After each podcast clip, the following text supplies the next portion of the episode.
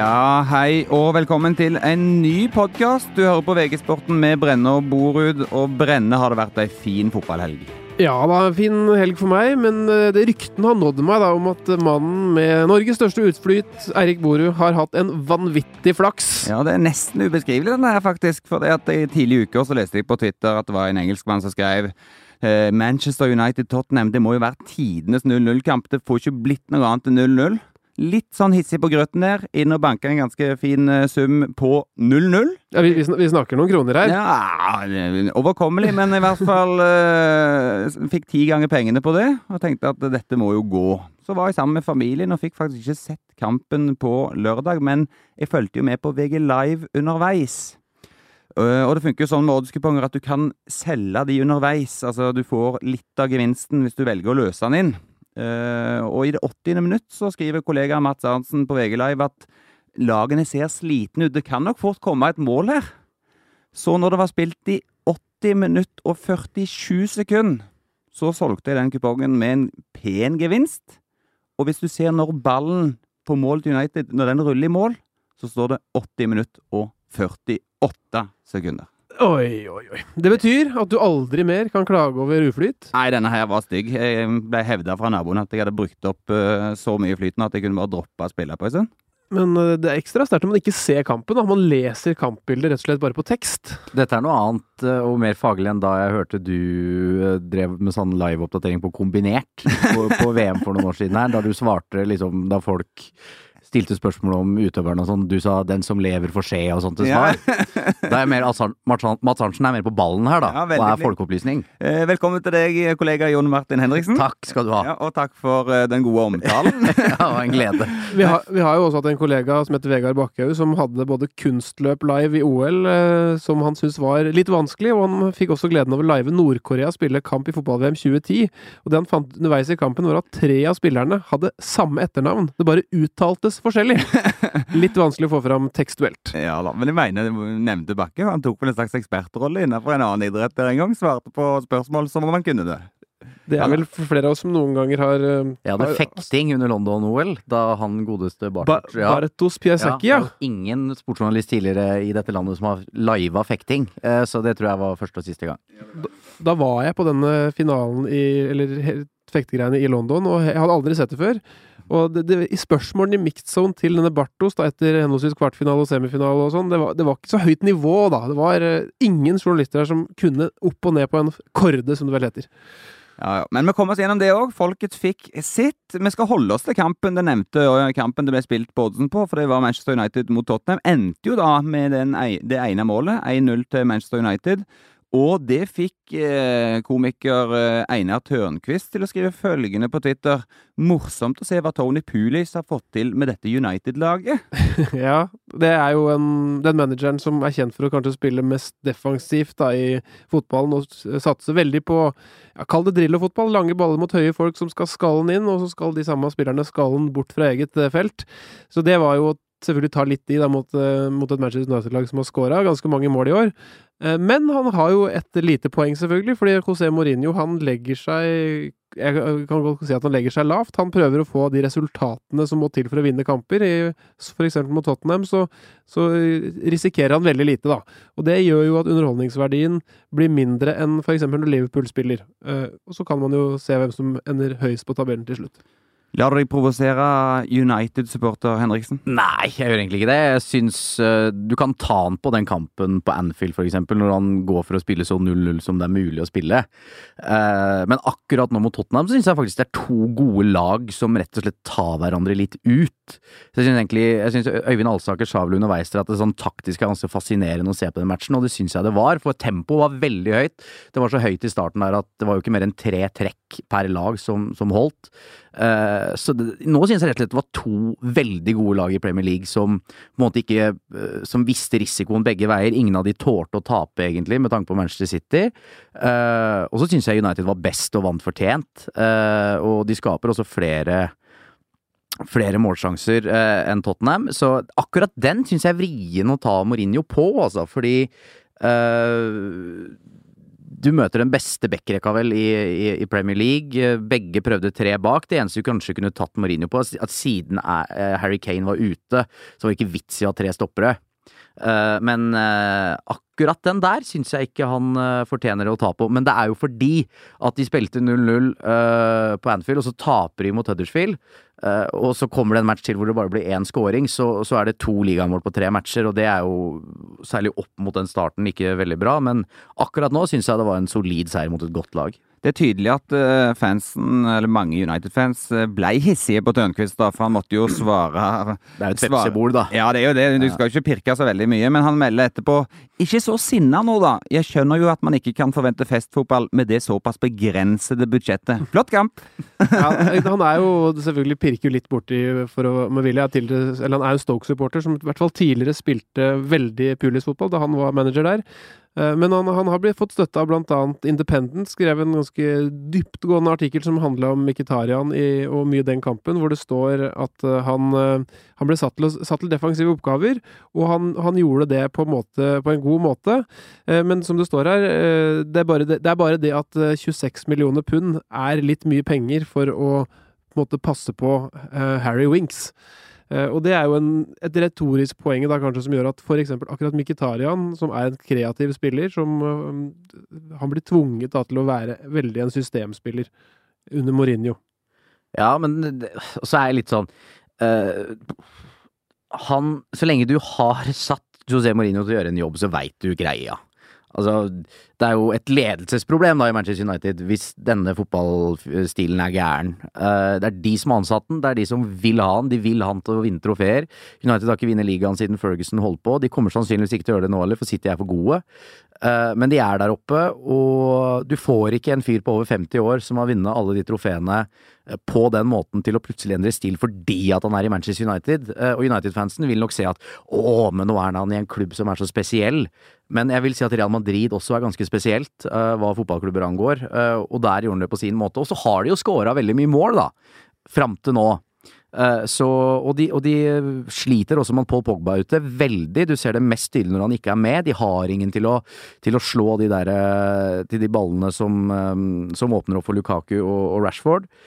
Så med Ander Herrera, som er en moderne utgave av Nikki Butt, så, så får du ikke det i, i midtbaneleddet. Så jeg, jeg syns også det må med i beregninga, da. Og målet de skåra her, det var jo som tatt ut av Drillo-boka. Eh, det var langpasning fra keeper, eh, stuss fra Lukaku, og gjennom en rask da spiller som løp gjennom. Deilig mål å se, for det er så lenge siden du har sett et sånt. Det, det minner meg, jeg tror, jeg tror Norge skåra et ganske lignende mål borte mot Danmark eller noe sånt i parken en gang. Altså, det, det, er akkurat sånn Det er så enkelt når det går, da. Eh, men det er jo utgangspunktet det enkleste å forsvare seg mot også, så det er bare at Lukaku jeg har sett de siste kampene til United, og han Det må være den verste motspilleren du kan eh, prøve å heade en ball mot, for han, han, er råsterk. Men spørsmålet som eh, er interessant å stille i, til supportere, da, og som jeg ser har vært ute nå i den diskusjonen mellom f.eks. Liverpool-supportere og United-supportere, for Liverpool-supporterne melder jo at de angriper og spiller så fin fotball, og det er gøy å se på. Og så er de sånn. poeng bak. Ja, og så, og så er spørsmålet vil du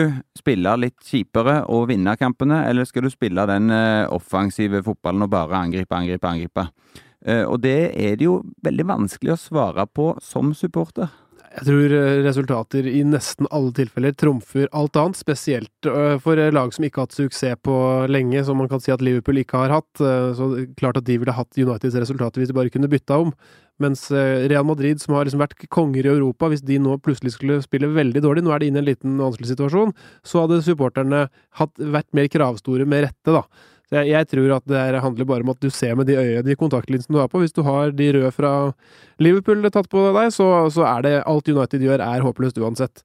Så det, det, handler mye mer om følelser enn uh, reelle fakta. Altså, vi snakker vi, vi, Det er ingen Liverpool-supporter. Da, da, fortjener du honnør. Altså, hvis du mener eh, hvis de kunne fått vite ok, i mai så kommer dere til å vinne Premier League, men da skal dere spille sånn her.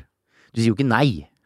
Når du ikke De fleste, veldig mange her, var jo ikke født engang da av de som holder med Liverpool i dag, uh, sist de vant ligaen. Selvfølgelig vil de det, men du vil jo ha i både pose og sekk. Du vil at laget du holder med skal, skal spille blendende god angrepsfotball og vinne. Men det er ikke alltid du får begge deler. Har du valgt en spesiell manager, uh, så får du også den stilen han har, da. Manchester City er vel blant de som til nå ser ut til å greie det. Ja, der har man jo lagt enorme penger i det. Guardiola har fått litt tid, og akkurat nå så ser det jo helt ustoppelig ut. Og vi som har disse gutta på fantasy-laget vårt, vet jo hvor mange gode de har. Du har en Stirling og en en Aguero som da ikke starter forrige kamp, som i utgangspunktet skårer hver gang de er på banen. Sané som nå, akkurat nå ser ut som en verdensstjerne. Du har Jesus, og du har De Bruyne og De Silva. Du, du har så mange å spille på. Du har denne Mendy de kjøpte, verdens dyreste venstreback, Han er ute hele sesongen. Spiller liksom ikke noen stor rolle. De har nok folk å ta av. Eh, men vi vet at Guardiola har gjort dette før. Han starta som en rakett, og så kommer det en eller annen motgang. Og tidligere så har han ikke klart å snu det med med, med, City. Ehm, det kan hende at det skjer igjen, men akkurat nå så vil jeg jo sagt at eh, alt annet enn City-gull er veldig overraskende. Med det samme vi snakker om engelsk ball, så tror jeg det er på tide å ta fram eh, premieren fra forrige gang. Den nye spalten vår, Podden FC. Landeplagen. Landeplagen som alle går og snakker om nå. Og for de som ikke hørte på sist, så handler det altså om at uh, Øyvind her tar ut et uh, draftinglag, uh, et fotballag, på samme måten som Las Vegas gjorde det i NHL. Da de oppretta et nytt lag, så fikk de henta en spiller fra alle motstanderlagene. Men hvert lag fikk lov til å lage ei sånn safety-list, altså ei, ei liste der eh, som ikke kan hentes av spillere. Og jeg har jo da plukka vekk eh, fem spillere som Brenne ikke får henta fra de forskjellige klubbene. Så må han da plukke av de gjenværende. Og det er jo interessant å høre da med Henriksen, som er relativt fotballfaglig interessert, om han er enig med Brenne. Og for i dag begynner vi rett og slett på Manchester United. Vi, vi kan først si da at det her er eh, Vi tar de beste klubbene i verden. Vi har identifisert tolv klubber eh, i både England, Spania, Italia og Frankrike. Og så tok vi ut tre gutter sist eh, som da på en måte spiller litt inn på hvem vi kan plukke ut etter hvert. fordi Forrige gang så tok vi Manchester City, og da valgte jeg Ederson, keeperen. Og det betyr at keeper har vi. Så da er ikke det interessant å velge. Uh, vi valgte Godin, midtstopperen til Atletico Madrid, og Giroud, spissen til Arsenal. Uh, så det, etter hvert som dette ruller fram, så vil det jo ha litt å si hvem man har valgt før. Jeg legger spesielt merke til at du sier vi. Jeg vil ha, vil ha meg fra, vil ha meg frabedt å stå bak dine valg. Men vi kjører på med Manchester United, og jeg har tatt bort følgende fem. Pogba, Martial, De Gea, Lukaku og unge Rashford. Hva står igjen da? Nei, det står jo igjen en god del ålreite spillere. Uh, mitt valg da blir uh, den mannen vi faktisk snakka om i stad, armenske Henrik Mkhitarian. Uh, fordi han, han var en av Bundesligas beste spillere. Så starta han veldig kaldt i United og har hatt litt oppturer og litt nedturer. Nå er, nå er, han ikke på sitt aller beste, men han har jo veldig mye ved seg. Er ja, av, er det midt mellom 25 og 30 år, har flere sesonger igjen. Og hvis, i et tenkt tilfelle så tror jeg han kunne vært enda bedre som måte, en enda større stjerne på et tenkt lag. Da. Så for meg blir han liksom den sjette viktigste United har i sin tropp. Er du uenig, Henriksen? Ville du valgt annerledes? Er litt smakssak òg, da, men jeg tror jeg heller hadde gått litt lenger tilbake og kanskje tatt ut Antonio Valencia, jeg. 31 år, da. Ja, men han er jo en maskin! Han er et monster av en høyreback. Ja. Eh, klarer ikke å slå innleggssaker, men ellers så syns jeg han er eh, meget god. Hvis ikke så er han joker. En en forsvarsspiller jeg har fått utrolig stor sansen for, Erik Bailly. Ja, det er no nonsense. Eh, en midtstopper som litt på speed, men samtidig, eh, men samtidig utrolig kul og uortodoks eh, midtstopper. Mkhitaryan er ikke noe dårlig valg, eh, men jeg tror kanskje jeg hadde falt ned på Valencia selv om han er 31. Ja, nei, det jeg, du, Angrer du? Nei, jeg angrer overhodet ikke. Det handler litt om alderssammensetninger ja. med både Godin og Giro på laget. Og vi skal jo på en måte Vi skal bli gode etter hvert her, så kan vi ikke bare ha gamle folk. Og høyrebacker er Er det mulig å finne andre av, mener jeg, totalt sett. Det er notert, vi går videre til Italia, for vi skal til Juventus denne gangen. Og jeg har plukka vekk eh, fem stykk du ikke får lov til å hente, og det er Dybala, Higuain, Pjanic Jeg vet ikke om det uttales sånn, men Matuidi, og Alex Sandro. Det er fortsatt mange gode fotballspillere i Juventus, altså. Ja, tok en kikk på det, på det, laget her. Og det som er bemerkelsesverdig med Juventus, er at de har jo spesielt mange gamle spillere som er kjente og gode. Eh, med Buffon 39 år i, i spissen, eh, og forsvarsrekka der er jo velkjent eh, og veldig god, men Cielini og gutta, de, du henter kanskje ikke 33-åringer hvis du ikke må. Um, du har også Kedira der, som er kjent fra Tyskland og Real Madrid. Så, men Douglas Costa blir mitt valg. Vingen som var i Bayern München, jeg syns han har på sin eh, høyeste nivå veldig mye ved seg, og fant ingen andre jeg hadde enda mer lyst på når du fikk eh, verna om de fem som kanskje var mest naturlig. Fordi Buffon, da. Jeg vurderte, da. Skal han inn som en ambassadør her? Dra inn supportere, dra inn fans og dra inn penger første året, og så må han legge opp og kanskje gå inn i en sånn keeper-trener-rolle? Tenkte jeg nei, nå, vi har allerede konstruert dette nok. jeg kan ikke klare å få forklart inn det. Nei, det, det hadde vært vanskelig å, å kjøpe den, altså. Men Men skal du få av meg, faktisk. Den syns jeg er grei. den er grei, ja. Ja. Da noterer vi den eh, som eh, utført, og vi går til det siste laget for dagen, og det er Tottenham. Vi kan jo først nevne der at vi snakka litt om Liverpool eh, forrige sending, som da hadde spilt mot Tottenham og blitt knust. Og da fikk vi jo en meget sint e-post fra en eh, ja, skal vi si en anonym, ikke så veldig anonym, men en, en leser som mente at vi eh, neglisjerte dette laget som var mye bedre enn Liverpool, kraftig. eh, Og at eh, Tottenham fikk altfor lite tid i vår podkast. Og vi, vi må vel ta litt selvkritikk på at det kanskje blir mye på de aller største fansklubbene i England, altså Liverpool og United.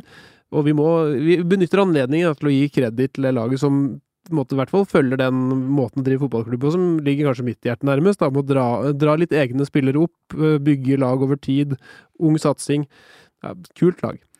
Det var nok eh, skryt for i dag til Tottenham, men jeg er enig i det. Vi, vi snakker jo mest om de som har flest følgere, naturligvis, men Tottenham, der er det vel en voksende fanskare, vil jeg tro. For de har jo stjerner som, og nå kommer jeg til sikkerlista mi, Harry Kane får du ikke velge. Oh, det var ikke Ali får du ikke velge. Loris får du ikke velge. Eriksen får du ikke velge. Og dette navnet blir sikkert ikke uttalt riktig, men Alder Vereld? eller noe sånt. Det er ikke langt ut på jorda, altså. Åh, deilig. Hvem går det for da? Uh, ja, Fertongen er jo midtstoppermakkeren til Alder Fereld bak der, som er veldig god. 30 år. Um, de har jo henta Aurier Bekken fra PSG, også potensial 24 år. Men Erik Dyer er vel 23, spiller ganske fast på det engelske landslaget. Det er ikke Anvendelig er han jo òg, da. Kan spille både stopper og midtbane. Jeg, jeg, jeg klarer ikke helt eh, Jeg ser at han er god, men jeg klarer ikke helt å legge min elsk på han. Uh, men, men- skal, skal man elske defensive midtbanespillere? Nei, absolutt ikke. Må ikke det. Uh, men det er alltid koselig å legge en romanse på en, uh, med en defensiv midtbanespiller òg. jeg hadde kanskje gått på Fertongen. Må ha noen, må ha noen, noen gamle bukker baki her òg, da, Brenner. Kan ikke bare ha ungt pågangsmot. Må ha noen som har vært ute en vinternatt før. Jeg hadde gått for Fertongen, men Erik Dyer er definitivt en god fotballspiller, og var jo ønska av Manchester United eh, i, i sommer, ikke uten grunn. Eh, så det blir jo fort en av de to. Tror du hvis United hadde henta han i sommer, tror du han egentlig hadde fått spilt? Ja, da hadde han jo kommet istedenfor Matic. Ja. Uh, men Matic har jo vært et bedre kjøp enn Ja, det, det, ja, det veit han jo for så vidt aldri, men Matic har jo vært bra. Uh, så Hvis ikke så hadde det jo vært Erik Dyer som hadde tatt den rollen og sannsynligvis uh, spilt fast. Men eh, jeg hadde gått for Fertongen. Det kommer litt an på hvordan du kombinerer laget, men sånn på Tottenham òg er jo en spennende type, da.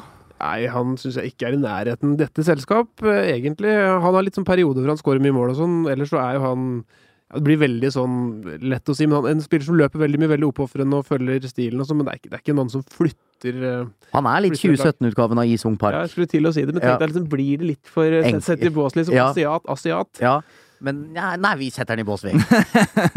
Da gjør vi det, så tror jeg vi setter punktum for eh, dagens uttak. Da, da begynner laget å fylle seg opp. Ja, da har vi seks spillere. altså. Det blir meget spennende i ukene som kommer, hvem som tar de siste plassene, eller som får lov å bli med i podden FC.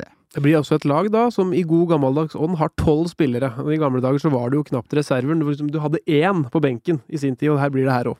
Nydelig, nydelig. Nei, dette blir pent. Vi skal videre til Nederland med, for at uh, vi har lagt merke til noen som har uh, bitt seg merke i medias dekning av våre gutter i utlandet. Mats S. Karlsen på Twitter eh, melder seriøst Aset med Jonas Svensson og Fredrik Midtjø vant 2-1 mot Heerenveen. Likevel handler alt om en viss Ødegård. Er vi idioter, Brenne? Eh, nei, og avsender denne tweeten er jo norsk fotballs mest motstrømske mann. Eh, kritisk til det meste. Eh, men altså, når det gjelder journalistikk, så må man skrive om det, eller dekke det som folk er opptatt av. Og i denne kampen her så var den mest kjente norske fotballspilleren Martin Ødegaard han, han hadde en genial pasning, jeg har sett klipp på det. Det er en hælpasning i feltet som det blir mål ut av. Et åpenbart journalistisk poeng. Og så er det fint at Fredrik Midtsjø spiller greit som indreløper og Jonas Svensson gjør det bra, men det er ikke liksom Det er ikke sånn man tenker journalistikk. Da tenker man hva folk er mest opptatt av, og da er det naturlig at man vinkler saken på Ødegaard, og så må man selvfølgelig nevne de andre gutta også. Kunne du tenkt deg å lest om Svensson-assisten her eh, i mye større grad, eh, Henriksen? Ja, men klart, vi er jo noen raringer i det landet her. Og vi er jo litt utypiske fordi vi kjører værmelding utenfor Anfield dagen før det er Liverpool Manchester United. Og vi, Vi, vi gjør vel ikke det? Nei, vi, nå snakket jeg, så jeg tar hele floraen. Nå tar jeg hele floraen. uh, men Øyvind har jo rett, at det er jo enten du vil eller ikke, så er det jo Vi må jo holde på med det folk er mest opptatt av, og det er Martin Ødegaard. Han er jo den fotballspilleren her til lands som folk flest bryr seg om. Uh, selv det er jo som Morten Langli ropte den gangen, mutter'n ble forbanna ikke sant, for at han ikke kom inn da Høgmo var landslagssjef. Eh, han har jo klart å liksom begeistre og fatte interesse blant folk som vanligvis ikke er så opptatt av fotball. Og det er, eh, selv om kanskje Jonas Svensson også spilte en bedre match enn Martin Ødegaard, så er det flere som bryr seg om Ødegaard enn Svensson, og sånn er det bare, og da må man også gi oppmerksomheten mest den veien. Akkurat som at Bentner fatter mer interesse enn Patrick Mortensen i Sarpsborg 08. Men ikke med, styrer ikke vi dette litt? Hvis vi skriver om Jonas Svensson uke inn og uke ut, vil ikke folk bli mer interessert i han? Jo, det er alltid høna-egget-diskusjon der, eh, men det er ikke medias rolle å, å styre det, starte det der. Sånn er det hele tida. Folk som ringer til meg, som skal ha omtale i VG, så er det sånn ja, det er et uh, fektestevne i helga. Det, kan det være noe for VG? Og sier jeg nei, det er i utgangspunktet så, så når ikke det helt opp. Vi har mye vi skal dekke, men hva tenkte du kunne vært saken? Nei, det er jo 60 deltakere, og det er mange som trener mye, kan innringeren si, liksom. Og da blir jeg liksom sånn ja, ja, ja, nei, men det, når dessverre ikke opp. Ja, hvis ikke dere skriver om det, så blir det aldri noe flere heller, sier de.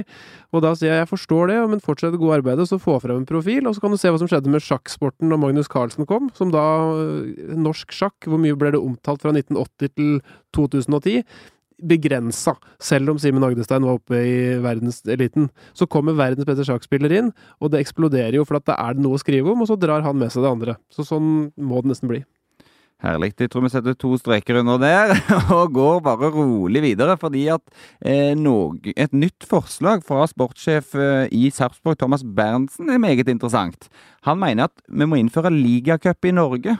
Altså litt som England, der de både har FA-cupen og ligacupen. Eh, positiv eller negativ her? Vi spiller jo for få matcher i dette landet her. Men jeg er negativ, må jeg bare si. Ja, men vi spiller for få matcher. Uh, og det er eh, det midtuke At vi ikke har flere midtukekamper i Norge. At uh, som min gode venn og kollega Bernt Hulsker var rasende for i forrige uke, at uh, så fort du må spille tre kamper i løpet av en uke, så må du ringe til NFF og klage, ikke sant, fordi at det blir for mye. Eh, og hvis du skal, eh, som jeg tipper Berntsen er mest opptatt av, at hvis du på en måte skal eh, konkurrere med de beste, så er du avhengig av å være i en matchrytme oftere. Og, det er vi ikke her til lands. Og nå skal vi jo begynne å spille fotball når Holmenkollhelga er i dette landet, og det er jo tidlig. Istedenfor å på en måte komprimere det litt mer og spille noen midtukerunder, så du får også en sånn kamprytme. og Jeg tipper det er det han er ute etter. Eh, og vi spiller tre, ja, Det vil han si, når Ronaldo kan spille 60-70 kamper på et høyt nivå, da må vi kunne kanskje nærme oss litt det vi For det er jo ikke så mange kamper vi spiller her i Norge. Nei, det er jo maksimalt 37 kamper da, hvis du går hele veien i cupen og ikke spiller Europacup. Det er jo ikke mye. Nei, det er jo ikke det, og så kan man si vi har 16 lag i Eliteserien. Vi skal ikke utvide. Nei, Det, det, Berntsen er for øvrig åpen for å ta inn 18 lag, og han, sier han. Men jeg syns jo det er for mange lag. Det blir for mange kjedelige kamper. Det er, uh, uten å være slem mot noen, Sogndal og Sandefjord er det litt for mange av de, den type anledninger. Så jeg mener at en liga med 10, 12, 14 kan man diskutere, men sannsynligvis jo færre, jo mer gjevt hver gang. Så kunne man jo kjørt en sånn dansk modell hvor man spilte mot hverandre tre ganger. Personlig syns jeg det er litt rart. Jeg, jeg, jeg er ikke oppvokst med det. Eh, og da er det jo spørsmålet om ligacup kunne kommet inn, men er, det, er, vi, er norsk fotball stort nok til at det hadde vært gjevt nok? Eller skulle det vært en slags ungdomslagsturnering? Det er ingen som har brydd seg om det.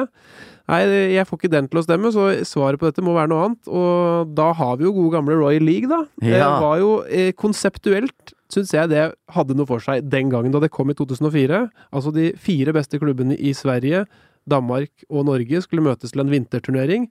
Eh, og så gikk så tryna det skikkelig. Det var bikkjekaldt, det var noen standarder til stadioner og sånn som gjorde at eh, lagene ikke kunne spille i sine egne byer. Og spillerne var slitne etter sesongen, så det, det ble jo ingen suksess og ble, og ble nedlagt. Men er det mulig å lokke fram noe her igjen, da? Det er ikke alle som er negative til det der. Eh, Aftenposten spurte jo LSK-kaptein Frode Kippe om, eh, om Royal League. Han sa vi hadde jo det en periode, og det var en liten ekstra piff. Det blir ofte for mange eh, pauser i sesongen, syns Kippe, da. Så han er positiv til flere kamper og litt annet opplegg enn i dag. Ja, eh, og jeg har heller ikke noen fasit, men jeg syns det er bra at uh, i hvert fall én leder i en klubb reiser spørsmålet om uh, at vi trenger uh, en matcharena oftere. for det tror jeg på sikt at norsk fotball må ha. men om det er ligacupen, eller om det er Royal League som kommer tilbake, eller om det er at man spiller, møter hverandre tre ganger, det er jeg ikke helt sikker på hva jeg mener om. Men at man må spille flere matcher, det er jeg ikke i tvil om. Fordi når du ser Uh, skal, en, en, fotballkropp skal jo tåle å spille tre kamper i uka uten at du skal begynne å grine av den grunn. Uh, og når man begynner å spille cuprunder i mai uh, med litt eliteserie innimellom, da er spillere slitne. Hører vi at det er et voldsomt kampprogram, men det er jo ikke det sammenligna med de andre. Og så spilles jo ikke fotball på sommeren når banen er som klarest i Norge, mens det skal tvinges fram cupfinale 3.12. Jeg, jeg stussa på det, at det, var, det er seriekamper underveis i VM. Altså De skal kjempe om oppmerksomheten med Messi og co. under VM, og så tar de ferie da etter VM. Sånn at det da er helt stille i en periode. Gjør de det? Internasjonalt. Ja, ja, det er jo NISO kjemper jo hardt for at spillerne skal ha minst ni dager ferie, og, og det har de på en måte fått en, en, velvilje for. Det er ikke sikkert at det som heller eh, drar norsk fotball i en riktig retning. Jeg mener faktisk å gå utafor Norges grenser kan være løsningen, kontra å liksom gjøre ytterligere innavlstiltak i Norge, da. Selv om eh, liten kuriositet når det gjelder Royal League, eh, vet dere tidenes, jeg tror, tidenes minst sette kamp i norsk eh, fotball i, på, i toppnivå. Uh, det tror jeg nemlig at jeg var til stede på. Start Midtjylland 2006. I Skien ble opplyst 200 tilskuere. Uh, det så alle vi som var der, at det var, det, det var, å ta i. Det var en som gikk rundt og manuelt telte. 63. 63, ja. 63 I Skien, ja. Måtte spille da. Start Midtjylland i Skien det, det, var jo på en måte litt sånn Det ble på en måte litt banesåret for, eh, for ja. den turneringa. Men det som kanskje må til, da, er at uh, Si at uh, du, du, kjemper for å vinne i en vanlig liga, sånn som i dag, kanskje med 14 lag. Uh, da blir det 26 kamper. Og så går du inn i en, en skandinavisk vinterturnering som kanskje begynner litt før, som, som gjør at du unngår liksom desember- og januarfotballen. og så har du vinneren Men Hva så med de som da spiller i Europaligaen? Eller Champions League? Det er et, eh, en, en nøtt, eh, ja. og det vil jo være det. Jeg er glad det ikke er min jobb å sette opp eh, men det, man klarte jo å sette terminlista den gangen, i hvert fall sånn at ja. det ble noe. Det jeg i hvert fall skal fram til, er at Si at i andre enden av turneringa så lå det en Champions League-billett. Vinneren der, av hele Royal League fikk det. At Istedenfor at Norge da går inn i tredje kvalikrunde, så, så, mister Norge den faste plassen inn der. Det ville sitte langt inne, men det ville gjort turneringa ufattelig mye mer attraktiv, da. Så vidt jeg kan se, så er det eliteserierunde 13, 14, 15 og 16 under fotball-VM.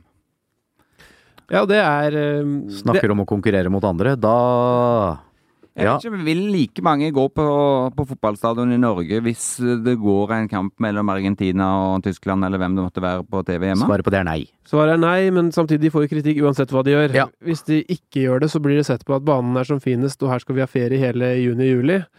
Så det er jo mulig å gjøre noe med kamptidspunktene. Hvis det er eliteserie klokka eh, tre, for eksempel, da, eh, så er det jo mulig å rekke hjem og se Tyskland-Argentina klokka åtte. Ja, nei, men vi lar det bli med den diskusjonen, og skal til den nydelige avslutningen vi alltid har. En liten lunsjdiskusjon. Dagens spørsmål til eh, gjestene som ikke har fått servert lunsj, men som skal få ta diskusjonen likevel. Bare én nordmann får lov til å ta OL-gull under OL til vinteren og vi skal avgjøre hvem det blir. Oh. nå har du gravd dypt igjen, Erik. Ma mange skuffede her som ikke får dra OL-gull. Ja, Norge tok jo 26 medaljer under forrige OL, så det betyr jo Og det målet kommer jo sikkert til å være noe av det samme den gangen her, så det er veldig så, lite nåløye vi nå skal gjennom, da. Ja.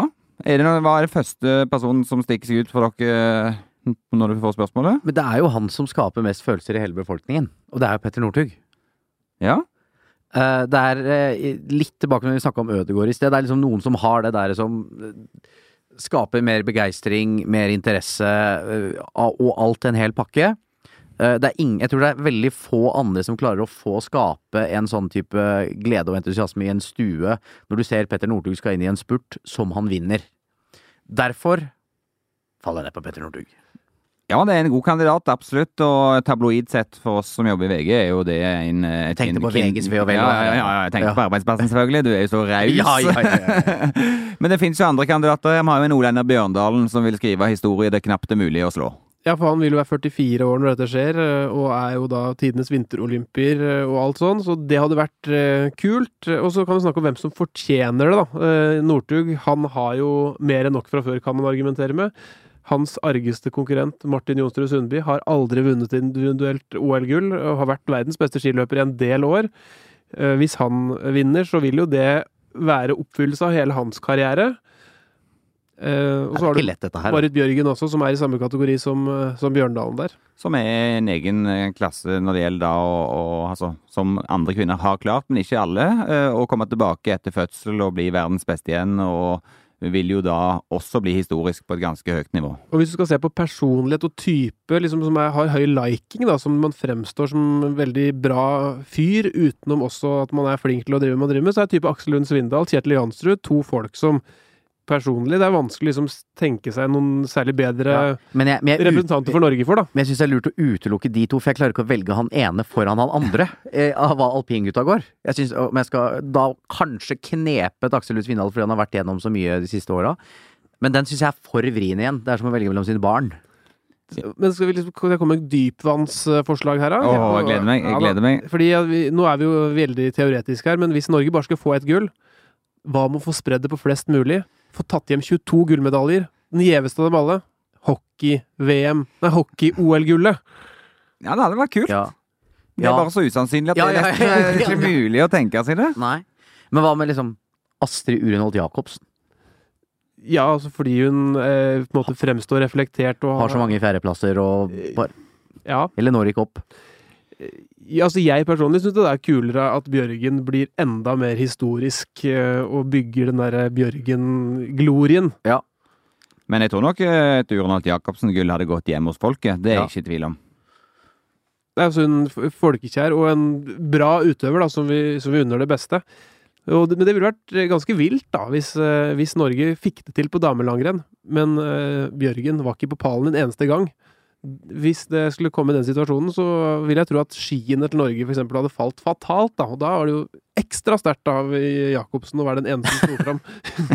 da er vi relativt teoretiske her. Relativt teoretisk. Nei, jeg tror Marit Bjørgen blir mer suveren enn noen gang denne, denne vinteren eh, når Johaug fortsatt er ute. Men det blir spennende å se. Har vi noen, eh, noen dark horses eh, helt på tampen her, eller setter vi strek der?